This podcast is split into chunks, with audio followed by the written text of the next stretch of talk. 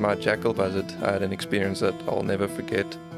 Uh, and it wasn't a hunting experience or anything like that. It was just flying the bird, obviously trying to just hunt something. Um, and then it was just late afternoon, no thermals or anything, but somehow this bird managed to hook a thermal and this bird just specked out. But it, it first flew over the hill and then I was like, okay, I have to now go fetch this bird. It's getting, you know, late and everything. So I ran over the hill. I can't find the bird sitting in a tree, nowhere. I don't know where it is. Swinging the lure, nothing, no birds popping out of nowhere. Hey, how's it going, everyone? Welcome back for another episode of the Falconry Told podcast, and I believe what is now the sixth episode in this Cape Falconry Club series. Many thanks to them for helping us make this series happen and for that initial invite. It's a trip I'll never forget, and I've enjoyed so much bringing these episodes out to you all. It's been a great experience, so thank you again to them for that. And also, thank you to the Falconry Heritage Trust for the grant that helped make the travel expenses affordable for this trip. And without that small grant, it would have been very hard to pay for the airfare and other expenses to help make this trip happen and this series happen. So, special thank you to them as well. If you haven't checked them out yet, head to falconryheritage.org so you can find out more information about how to help support them and their continued mission in preserving the falconry heritage for generations to come around the world. And I also want to say thank you, of course, to our newest sponsor that you've heard me brag about many times before on here, being Baba Yaga Crafts out of Poland. His equipment is second to none. It's top craftsmanship, and it's all great handcrafted stuff that uh, it's really hard to beat quality wise. So I highly recommend you check it out if you haven't yet. His anklets and jesses are, are my personal favorite, as you've heard me say many times before. So if you haven't checked him out yet, just head to at Baba Yaga Goshawk on Instagram or you can find out the other information about how to contact him on our website at falconrytold.com.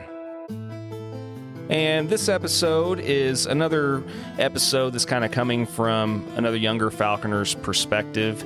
Thean hasn't been in the sport for too awful long, but he's already had pretty decent amount of success and is kind of fortunate to be able to well i guess you could say fortunate or unfortunate depending on how you look at it. But uh, he's uh, one of the young falconers right now that is also kind of being brought up in some of these more modified or experimental um, changes to the Western Cape's rules and regulations under the Cape Falconry Club there. So it was kind of nice getting his take on what that's like and also hearing about some of his learning experiences that, um, you know, he's kind of learned both good and bad as a young falconer in uh, South Africa there. So, anyway, I'm going to go ahead and uh, turn things over to this conversation for you to enjoy uh, with uh, Thean Prinsloo. So, here we go.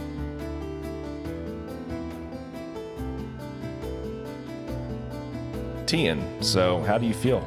I'm feeling good. I'm Good, and you?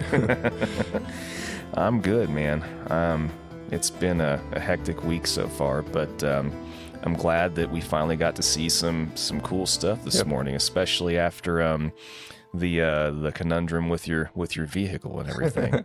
yeah, it's not too bad, but you know what? We can still garden hawk, so yeah, it's good. yeah, at least there was room to pile in with some other people. Yeah, yeah, luckily. yeah, and um, so as far as you know the um, the setup this morning and everything, like is uh is that typically how you set up most of your slips. I guess I should start off by saying yeah. congratulations oh, too. Thank you, because you were the the only one that saw catch anything this morning. Yeah, yeah. So. so. far, it looks like I'm the only one that that has caught something. Yeah. well, I mean, that has to be a, a nice consolation prize. Yeah, I, I hope there is. we'll see. I mean, hopefully, um, there isn't anything too awful wrong with uh, with your vehicle or anything. Oh, but. No. Uh, I think it's minor issues, but issues nonetheless. Yeah. Yeah. Well, so like I say, congratulations again. It was really cool getting a chance to to see a a long wing have a mm. nice mm. flight and yeah, yeah. Uh, and and take a take a head of game yeah. and and so tell me a little bit more about you know the ducks that you have here because that it just boggles my mind that that there's a species like that and, and maybe it's just not a species thing mm. maybe it's more just like I said that they're not used to being hunted and stuff well, but Yeah, okay. So the one, the species that we hunt quite a lot of is the yellow-billed duck, which is what I caught this morning. We've got a couple teal species, the um, Cape teal, the red-billed teal, which we also hunt, but they tend to be quite ratty. So if they feel pressured or whatnot, they'll turn back and go straight for water.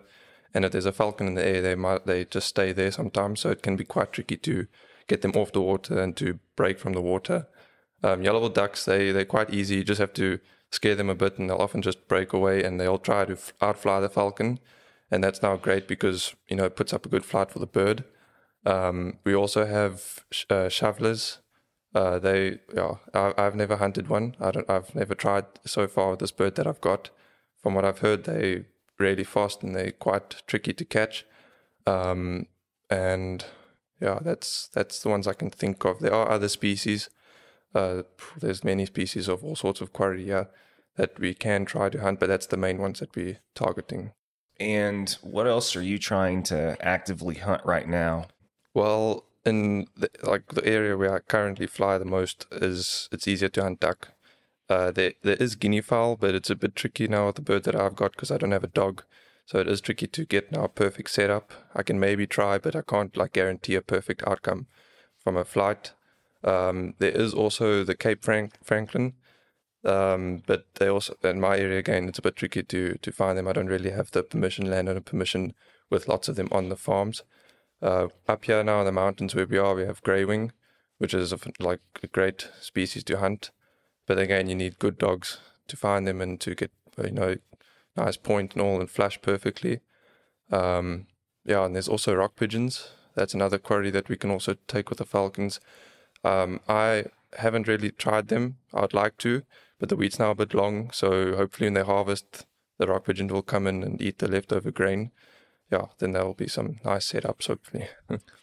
And as far as the land that you have access to, Mhm. all these different farmers' land, I mean, are there any other falconers like more just immediately close to you? I think, uh, I think yeah, there is one guy that's he works quite close to where I fly, so he's got some farms cleared around his work, so he flies there. Um, but I've never had like bumped into him or anything like that. Uh, I think some of the other guys have farms around where I fly, but for them it's mainly like uh, the odd weekend they'll go out there or something like that and fly there. It's not a, a regular spot for them to go fly. With with what you've caught so far, Hmm. I mean, are, are ducks still predominantly like the, the favorite you know core that, that you hunt so far? Or? Well, I'm still quite young with falconry, Mhm. and I'm still chopping and changing with the species of birds I'm trying. Mhm. So now this year is the first year of the peregrine, and she's um, hunting duck. So it's my first proper year now going after duck, and I'm enjoying it. I'll definitely, I definitely think I'll continue doing it. So uh, yeah, I'm kind of enjoying it at the moment. Yeah, Mhm. Well, and, and so how many years have you have you been in it then? I've been, I think it's now four years, close to four years, something. Yeah, around that much. Yeah. Yeah, and um, so as far as you know the the way the system works here and everything, you know, what's been you know kind of your overall experience? I mean, have you really had any any issues or anything? Or I personally haven't had any issues. I think that the club has been very supportive of the youngsters, and yeah, they really do help you and guide you to make progress. And yeah, if I look at myself, that's just what's happened. You know, I started off with a, a female jackal buzzard, which was a rehab, and now I'm, you know, after a couple years, I'm now flying a, a captive bred uh, peregrine. So I think it, yeah, if you just look at it, look at it like from that angle, Mhm. it's definitely I'm making progress quite quite quick. Yeah. and as far as the the the peregrine that you're flying Mm. right now, I mean, are you the first person to fly it, or did somebody else fly it before you? Um, this one was passed down to me from another falconer. Mhm. Um, I, as far as I know, he just yeah he wasn't flying her anymore, and she was just uh, sitting in a pen. Um, he does captive breeding of falcons, and I don't think he sort of paired her up with any other bird or anything. So yeah, he just wanted someone to fly the bird, and I was now open and free looking for a bird. Yeah, and how many seasons like was this bird flown? Before? I think she's now with me. She's flying her th- uh, third season, but I think she's only had one complete season of hunting. know. Gotcha. Okay. Yeah, I mean, like I said, I mean, I, I mentioned it several times before now. I mean, people have heard me say this, I'm sure, multiple times in, in this series, but you know, it's like I said, how how you all do things here, and you know how all of the birds kind of belong to the the club, even mm-hmm. if you were to buy one and things. It's, it's still so, it's still such a foreign like concept yeah, yeah. to me, you know. So, yeah. I mean, is as far as you know what you've done so far. I mean, kind of talk a little bit about you know the experience with with the um with the buzzard. And and I mean I know Andre was telling me that as far as I don't know species goes they're mm. kind of the one that's the most closely related to our red tail yeah. or, fairly close. Like yeah. I mean what was your experience with that bird? Well I was now young and fresh in the falconry world. So for me it was like I got a bird and it's got talents it can catch stuff. So that's what I wanted to do. So none of the sort of preconceived ideas of the species sort of stopped me from doing things so I was just like, okay, let's hunt things. It's a big bird. I think she was, I can't remember exactly what her weight was, but she was definitely over a kilogram. So quite a big, chunky bird. Um, and I was just like, okay, let's just try and catch stuff. But uh, they're not they're not quite like your red tails that will just go for bigger quarry species, especially like the bigger um, rodents or mammals. So I I think I tried her in guinea fowl uh, the best I got was her just flying and landing amongst the guinea fowl, and then she would just look at them and follow one around a bush, and then they'd all just gang up on her and chase her off. Um, I've also tried her on Cape francolin, and that surprisingly, she seemed to be quite keen on them. I'm not sure if it was the coloration or the way they scurried around the ground or between the bushes and things. Not sure what it was that sort of got her attention, but she she would actually go for them, and she's pulled feathers on them before, but never once actually caught caught one.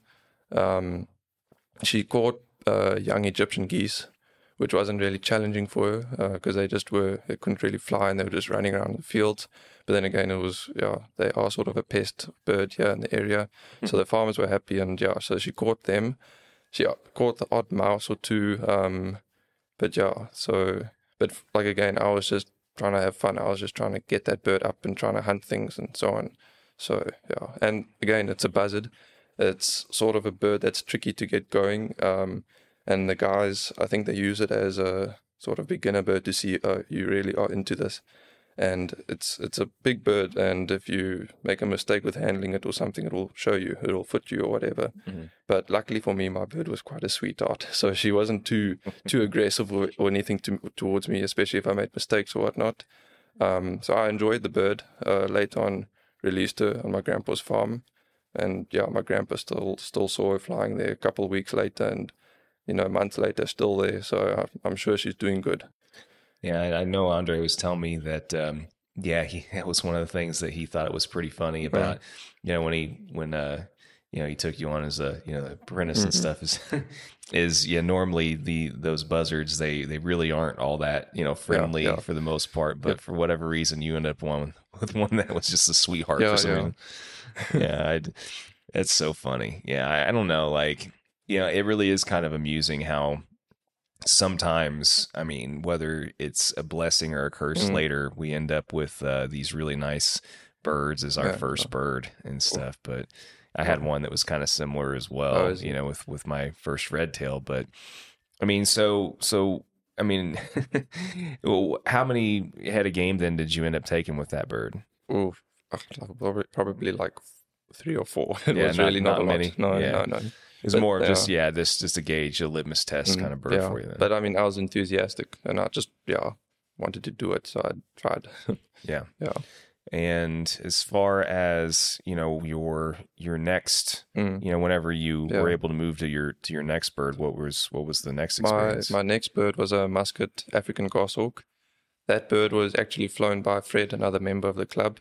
Um, and so we he got the bird actually from my garden. It was a passage bird. Oh, actually, it was still so. Okay, first of all, the there was a breeding pair of African goshawks just on on the other side of our wall, our property. Um, and there was one youngster in the nest, and that one now grew up to hang around the garden.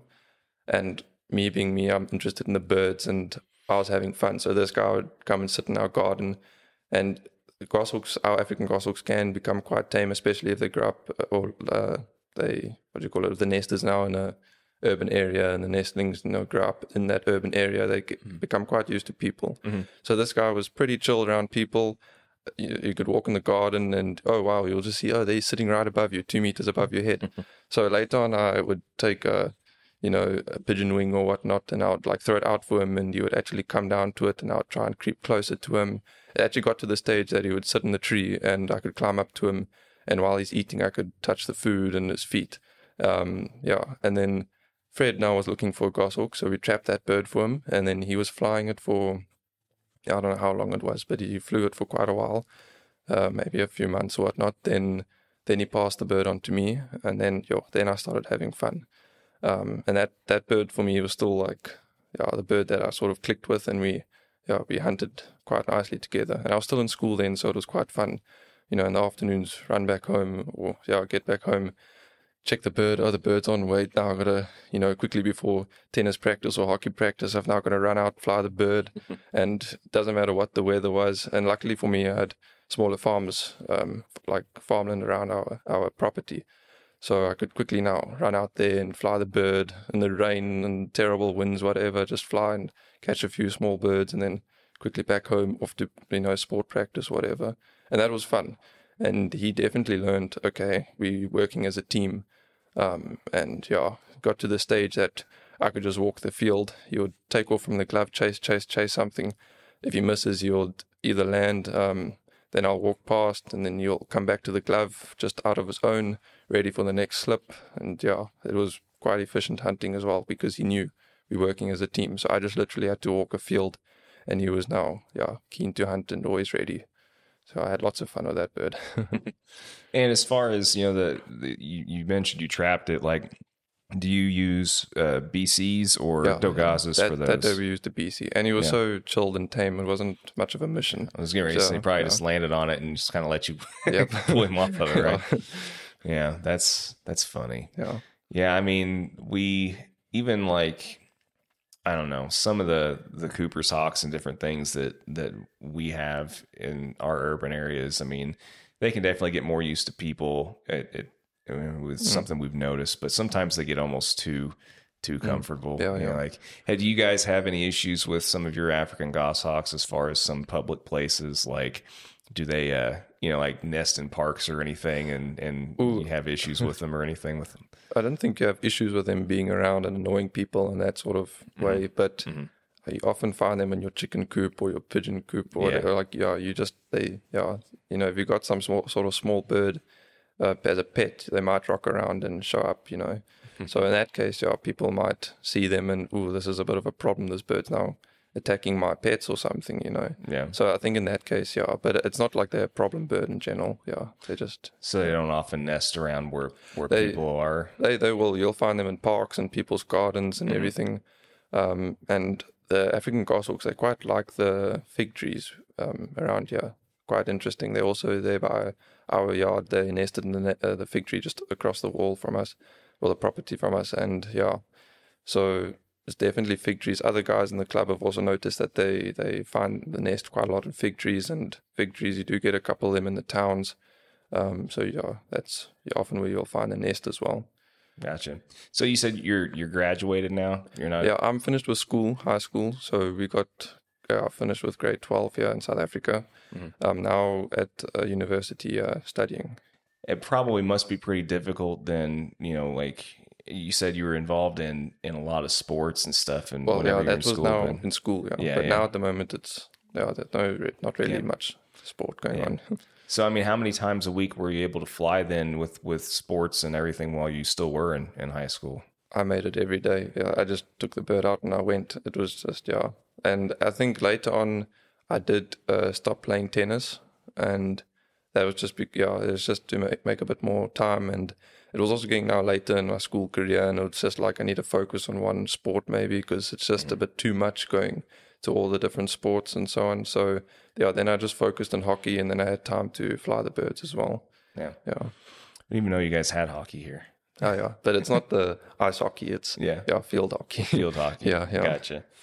Well, that's cool. Yeah, no, I um, no, that's that's awesome that you know even even as a kid, you know, I mean, and you're still so young as mm-hmm. it is, obviously, but, um, you know, like being in school and, you know, having that much dedication to, you know make it an everyday thing and Mm. you know i i can imagine then it's probably really not surprising that you've been able to advance as quickly as you have Well, But- yeah. I mean, yeah, if you're dedicated, you're dedicated, and then you Mhm. stick to it. So, yeah. Yeah. it doesn't matter what circumstances you're in, unless it's really impossible. But oftentimes, you just make a, you know, just make a plan. yeah So, and that's yeah. I, I wouldn't say it was too challenging, but again, I can imagine for if you look at now a younger person, you know, there's always like video games and other stuff that can keep you busy. For me, it was like, no, I want to get out and fly the bird. yeah yeah. yeah so you didn't do a lot of the other distract distractful Oh, things No, that- no, uh, Yeah. no. I didn't have video video games or anything like that.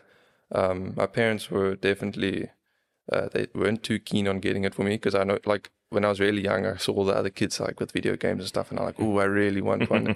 and they were like, no, no, no. And I think they, uh, uh, I think that okay, my parents are obviously good parents, I think, and they knew now, okay, I've got this little spark in me, this falconry thing growing, and I think they wanted to now sort of, you know, uh, keep that going. And they, yeah, I think they try to keep these distractions away from me, and yeah, I'm grateful for that. yeah So so they so after seeing how just um ate up with everything that you are they don't regret just going ahead and just getting you an xbox or playstation No, and no, being no. done with it No, they joke. They make that joke as well. They're like, "Oh, we should have just gotten you an Xbox because this Falcon is way worse." It's, yeah. I'm talking too much about it and all that stuff. Yeah, yeah, yeah.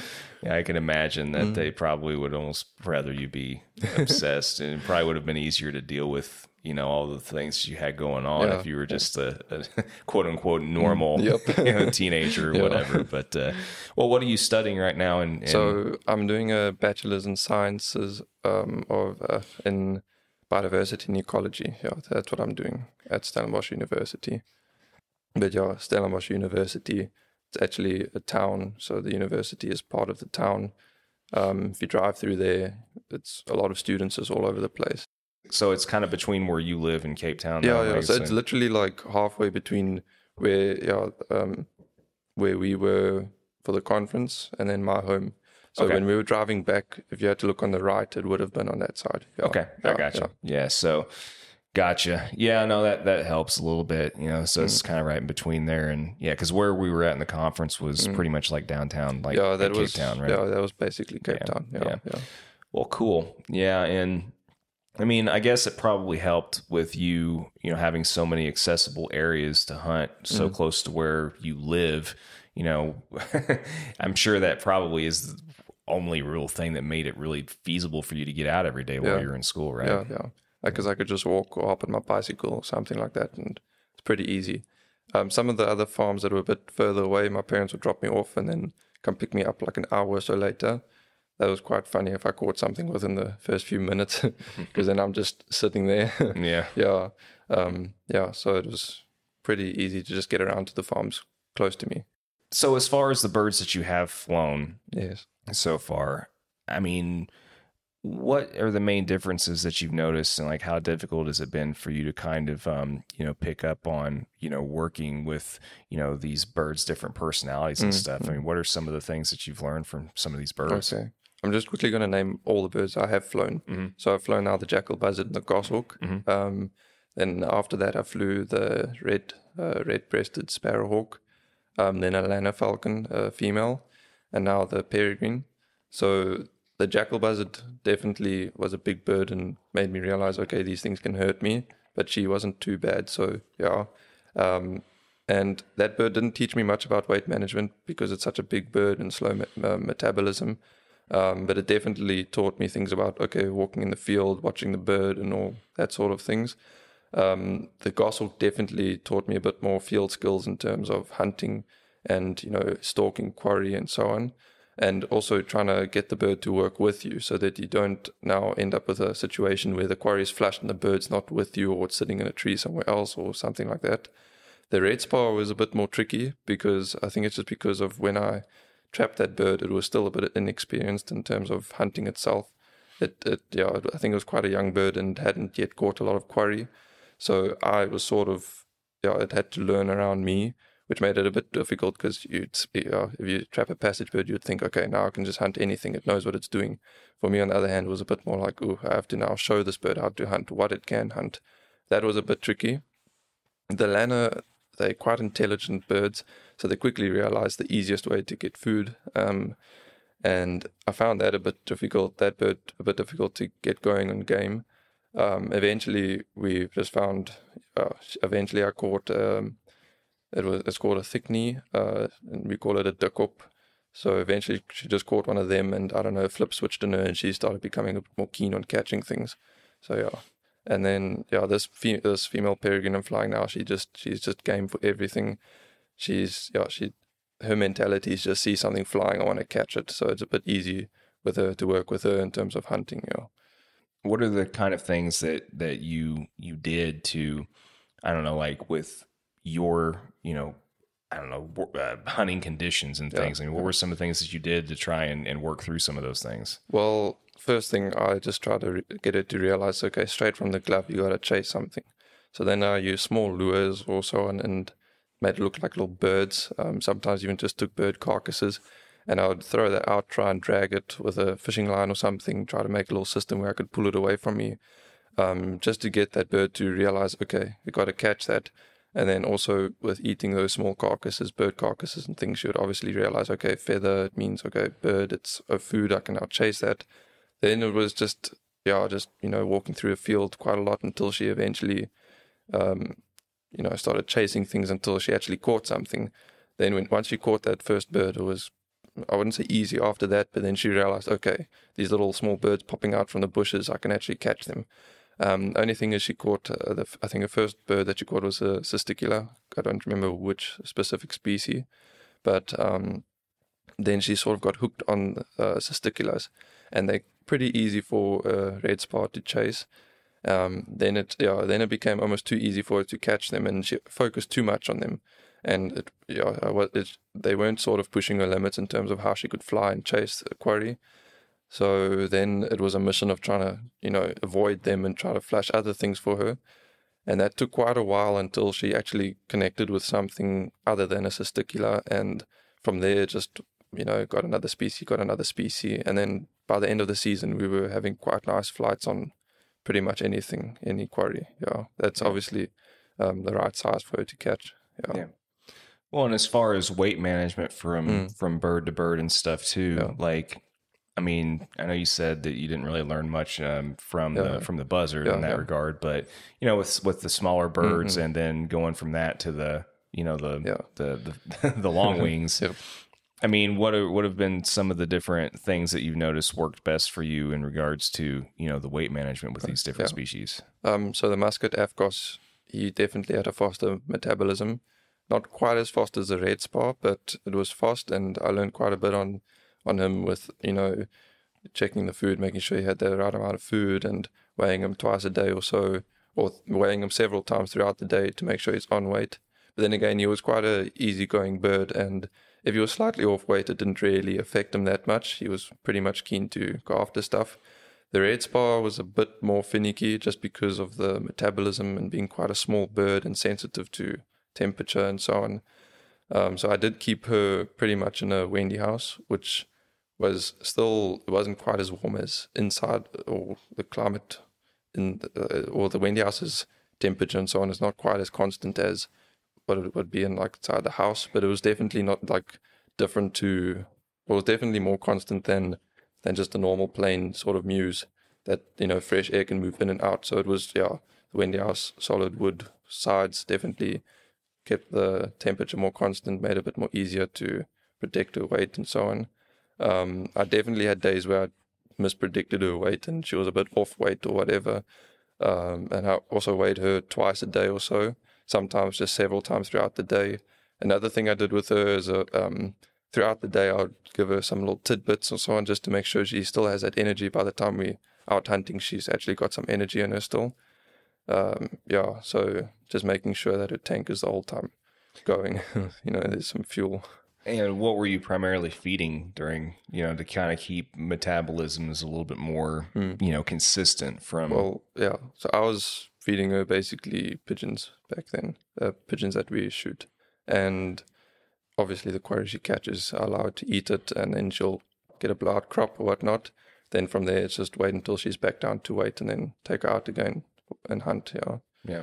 And I mean, were you feeding most of the birds that you flew pigeon though, or were you feeding anything different from? Well, if I could get something else, I'd give it to them, like quail or yeah. But it's it's mainly pigeon, just because there's so many of them in the area, and you can get permission to now shoot them, Mhm. and you can fill up the freezer with them as well. So it's quite Yeah. convenient. Yeah. Well, and that's something else I was talking to Andre about before. You know, I I asked him, you know, if you guys commonly, you know, feed a lot of pigeon mm. because I mean that's something that you know we we have to be really conscientious mm. of because mm. of a lot of our pigeons we have access to. You know, of course, have the typical diseases yeah, and yeah. everything. But I mean, do you find that where you're shooting your uh, pigeons for food that they tend to have carry less disease and stuff, or are you guys just oh, oh, you know do take the same measures in how you you prep them and everything? Yeah. So yeah, we personally where I shoot, I don't think I've that many issues with disease. But then again, it can be anywhere. You never know.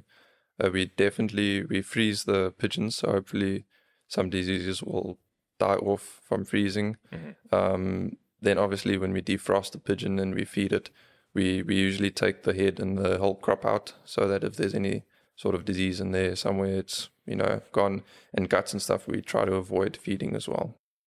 So that's what we try to do. Yep.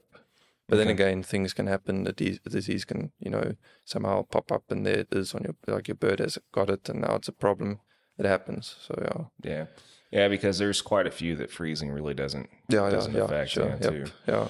I'm just curious, you know, like I said, it, um, you know, it's it's kind of nice learning, you know, I mean, what consistencies between different countries there Mhm. are, and Yeah, you know yeah. how you know, and and what you're feeding some of these different species that you don't really have much experience with, Mm-hmm. and I didn't figure it'd be too much different, but I, you know, like I said, I didn't know how many subtle differences there there might be, you know, Yeah, between how, you know, we do things versus how you all do things, Yeah, yeah. and you know, I mean, I didn't know if you all like, you know, I've I've heard you I've heard you all mention kind of, you know, different intervals as far as like hours of, of you know, like the, the crop and, and stuff, Mhm. Yes. Yeah. you know, and 24, 48, Yeah, you know, yeah, that kind of stuff. Mhm. So, I mean, just, I mean, if you don't mind, just kind of explain that a little bit, how you guys go about doing some of that Yeah. stuff. So with the bigger, I guess you can do it with any bird, the sort of 24 hour crop, 36 or 48 hour crop. Um, but you tend to do it with the birds that got a bit of a slower metabolism, such as the lanner. So I also did it a bit. You would feed them and then you would try and let that crop put over and you would leave them for quite a while, especially lanner because they, they're a desert bird and they can obviously go for quite a while without food. And you you fly them in a high condition but hungry. So they, especially when you're hunting, they if they lanner, especially if they're hungry, they'll they'll put in the effort and catch something. Um, so if you do now like a 36 hour crop or 48 hour crop, it just just gets that hunger going where they'll actually now want to, you know, definitely try and catch something. And then again with the with the peregrines, we also do it like myself now. My bird caught something today, gave a good crop. I might fly now tomorrow afternoon just to give it that little bit of time just to put over the food and so on. Yeah. Yeah.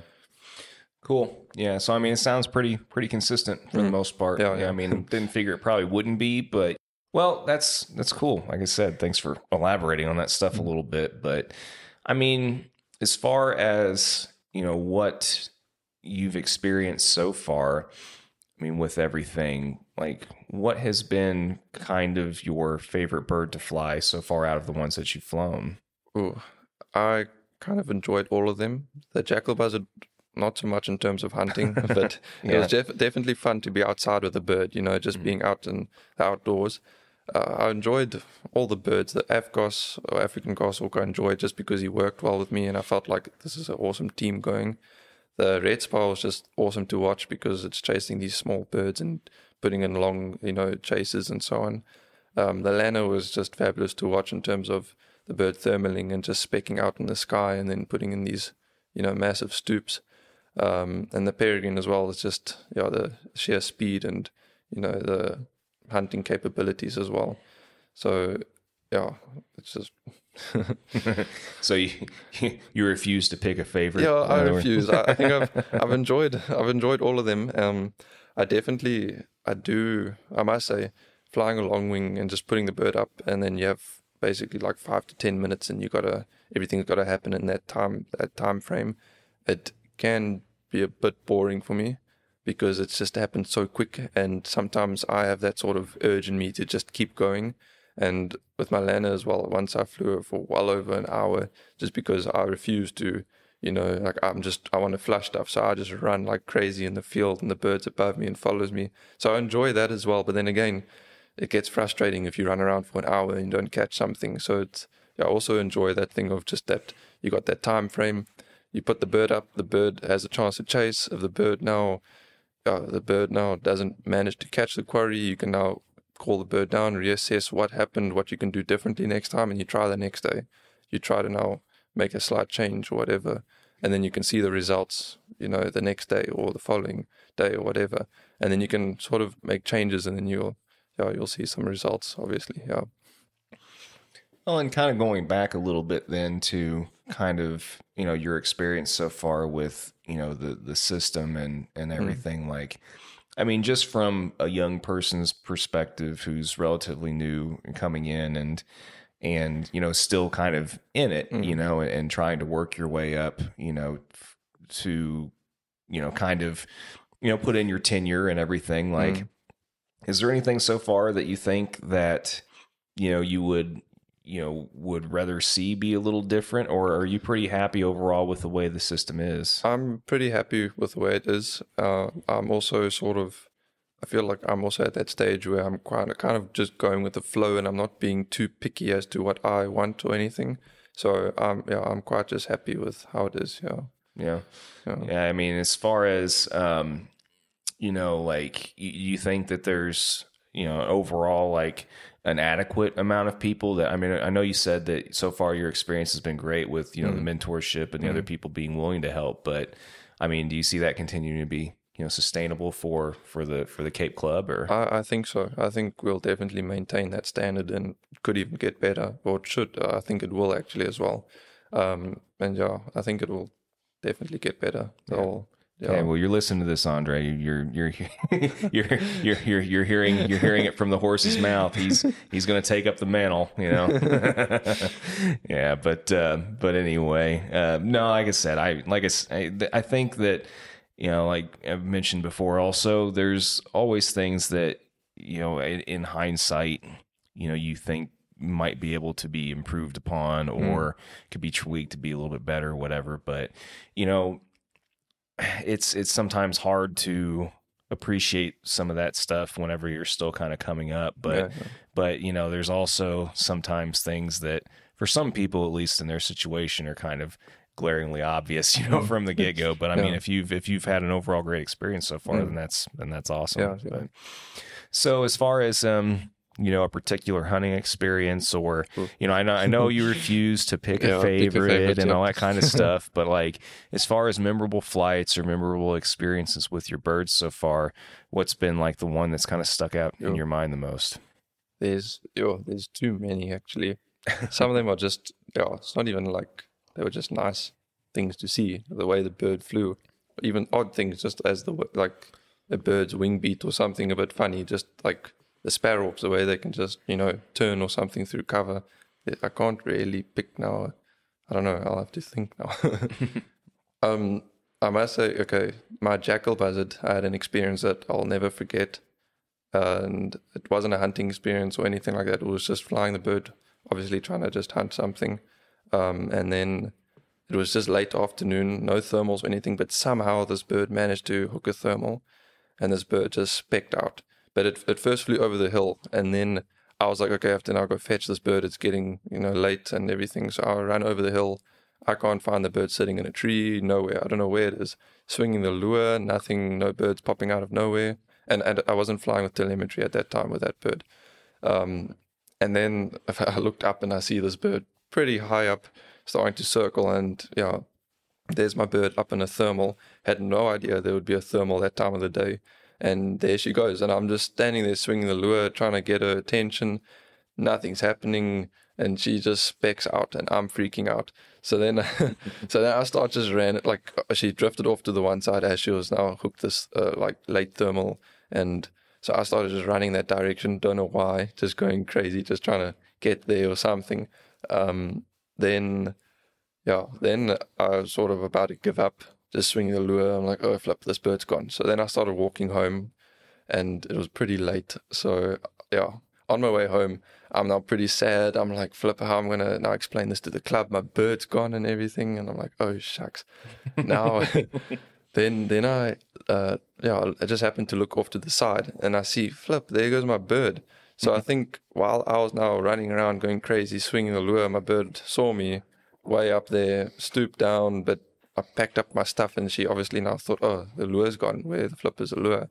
So then she just stopped mid-air from it, uh, stopped from stooping, whatever. Then, yeah, then I just happened to see her flying there. She was still pretty high. Then I was like, oh, great. and I, I couldn't really tell if it was her. It could have just been an odd bird. And then I just happened to see the jesses. So then I was like, oh, great. Swung the lure and she put in a nice, pretty stoop straight to me, landed on the lure, and yo, I was relieved. But that, yeah, that I'll definitely not forget. It wasn't, I mean, it wasn't a great hunting experience, but it was definitely the first time I felt stressed like my bird was gone. And then I had that, you know, that bird came back and I felt like that relief again. Yeah. Yeah. Well, yeah, it's, uh, I yeah, I can relate to that. I had a similar experience. Oh, yeah, I mean, I think most apprentices, uh, mm. early apprentices especially, kind of have at least one of those yeah, yeah. where they yeah. they just think that they're going to be the biggest, you know, failure ever yep, or whatever. Yep. But um, well, and and kind of on that note, I mean, what's been kind of the hardest lesson you've heard you've learned so far with your birds? Like, what's been the the uh the, the biggest mistake I guess you've made so far that you've had to learn from Ish. or um it doesn't even have to be a yeah, big one or whatever yeah, but I mean like there's, there's, lots of little mistakes along the way mm. um and lots of them are common little things so ooh, I don't know I, I can't really think of a big major one or anything like that. Well, I mean, if you've not had a big major one yet, then that's good. Yeah, I, I, mean, I, don't know if it's good. It means that there's still mistakes to, to come. You know. oh yeah, so, well you'll you'll make one eventually, I'm yeah, sure, yeah. but it's part um, of it. But um, well, I mean, what's been the you think the most valuable small one that that you? Oh, oh actually, yeah, no, I got a mistake. I got a mistake. this this bird that I had uh, just received now at the beginning of this year, this peregrine um, I was now training her to the drone, and now we moved off the drone, and now we're free flying. And I thought, ah, no, this bird, she knows that we're working together. Mm-hmm. Then I was a bit stupid, and I put a, a little thermal, and uh, it was the thermals were strong, and there was also quite a strong wind as well, so she got pushed off further and further away. It ended ended up becoming a tracking session, mm-hmm. and yeah, only a couple hours later did we find her. And yeah, I was stressed, and I had to have help from other falconers and everything. Yeah, that was definitely stupid. Just thinking, uh, and also I came from the Lanner, which is they can be quite loyal, and yeah, yeah. So I thought, no, nah, it's uh, you know, the bird will be the same as the one before, but no. so that was definitely definitely a mistake. Yeah. yeah. Well, I mean, thanks for being transparent about, you know, yeah. being willing to share. I mean, we all learn from each other, you mm. know, so, but, um, well, I mean, overall, I, I think, you know, I mean, unless you can think of really anything else that'd be noteworthy to, to share. I mean, I, I do want to get like one last, um, you know, like sentiment from you or, you know, the, the best piece of advice that you can think of so far. I mean, I know you haven't really been doing this for yeah. a super long time, but I mean, you know, from your perspective as another young falconer and um, not just you know young as far as your tenure mm. but young in, in, age as well i mean yeah. what's what's been the what do you think is the best piece of advice that you think you can pass on i think okay well what i did that i think i'd like sort of pass over pass over to other people is i i just had a pure interest in birds of prey and i looked at a bird book and i thought okay which birds for me interested me and which ones i'd like to hunt with so yeah, I sort of lined up my interest of style of hunting with the bird species that can hunt in that sort of way. I think that's good because it's obviously not good to end up with a bird that you don't enjoy, that doesn't really hunt and doesn't really get you going. Um, I definitely say, try and find a species of bird or something that sort of gets you going. Don't always follow the trend. Um, yeah, yeah, I don't know. And obviously, listen to everyone, chat a bit to everyone, sort of make your own sort of opinion on things don't you know, and again sometimes it's also best to listen to one person to follow that one person but you're going to have to now figure that out and yeah try and find that one person or you have to now listen to a couple people make sort of a uh, like opinion on your own and yeah it's it's quite it's difficult falconry you know it's a lot of thought and so on has to go into it and you have to yeah think quite a bit on what you're doing. Yeah, sometimes discerning, you know, what the best source for you to really, you Mm. Know, yeah. listen So, to at times yeah, is and it's yeah, you must just get out with people. That's the other thing. It's it's not it's obviously not good to be hanging hanging out on your own because then you you don't see your own mistakes in contrast to other people. That's definitely one thing. You have to just be around other people that have experience, and you'll see. You don't always have to, you know, ask everything and talk to everyone. But if you just hang around them, you'll see it. Even simple things with the way they manage the birds and yeah, like this one guy said. Um, uh, there was one guy in our club. He said, "Steal with your eyes." So I do that quite a bit. If I see something that someone does that seems quite nice, I'll sort of take that idea or something like that. Yeah, Yeah. Well, awesome. You know, I mean, I guess as far as you know, what do you uh, what do you think you'll you'll want to do next? Ooh, yeah. I want to try all the birds. That's one thing. Yeah, Well, be careful about Yeah, that too. yeah, that yeah. you can fall. That's that's a that's a trap you can fall into as well. You know, speaking from experience. But well, like I said, I mean, I guess we can go ahead and, and wrap up with that then, and, unless you have anything else that you want to I share. think, I think I'm good. I've spoken quite a bit. So it's all good, man. Well, like I said, congrats again on your catch today. Thank you. And um, you know, hopefully we'll continue to see some cool stuff the rest of the week. I know it's supposed to rain again tomorrow, yeah, but you know. oh, well, we'll still go out. yeah, yeah, awesome. Well, like I said, thanks again for agreeing to do this, and uh, yeah, let's uh, let's go find something else to get into. awesome. Thank you. Mhm.